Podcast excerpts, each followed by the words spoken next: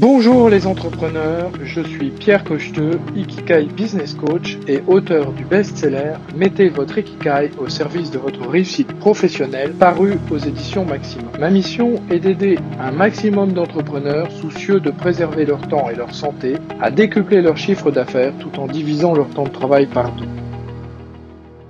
Bienvenue dans ce nouvel épisode de mon podcast dans lequel nous allons parler de confiance en soi.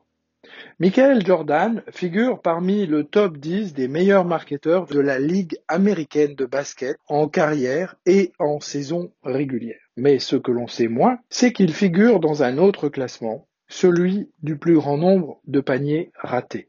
Qu'est-ce que cela veut dire ? Tout simplement que la persévérance paye. C'est l'une des grandes leçons que j'ai apprises au cours de ma vie d'entrepreneur. Alors, avant d'aller plus loin, il est important de s'attaquer au troisième grand ennemi des entrepreneurs, le manque de confiance en soi. Si Michael Jordan n'avait pas eu confiance en sa capacité à réussir et ne s'était pas entraîné encore, il est fort probable qu'il n'ait jamais obtenu toutes les récompenses qu'il a obtenues. Dans le monde du travail, de nombreuses personnes semblent ne pas avoir assez d'estime d'elles-mêmes ou de confiance en elles.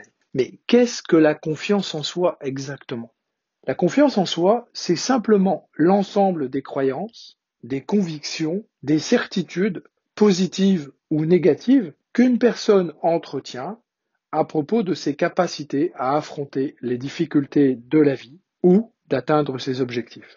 D'une certaine manière, il s'agit des convictions qui vous poussent à passer à l'action et qui vous mènent ou non vers le succès.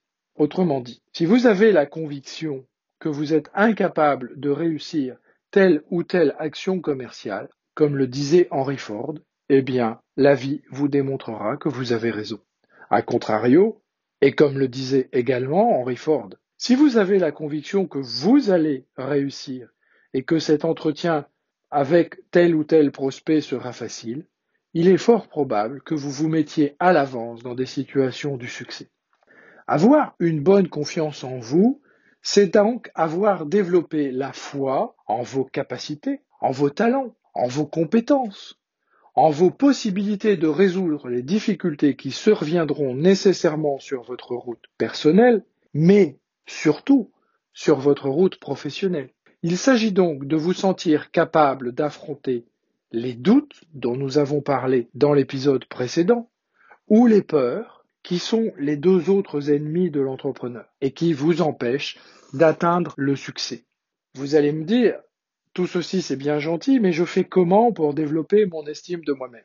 Puisque la confiance en soi est une croyance prédictive sur vos capacités à réaliser une tâche, il est important de pouvoir vous appuyer sur des expériences passées mises en œuvre pour réussir dans ce type de compétences et dans votre histoire.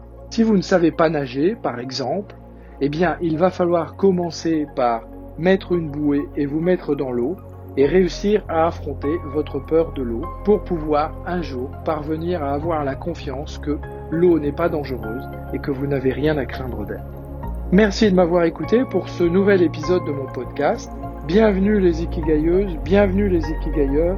Je vous donne rendez-vous dans un prochain épisode pour vous parler d'Ikigai.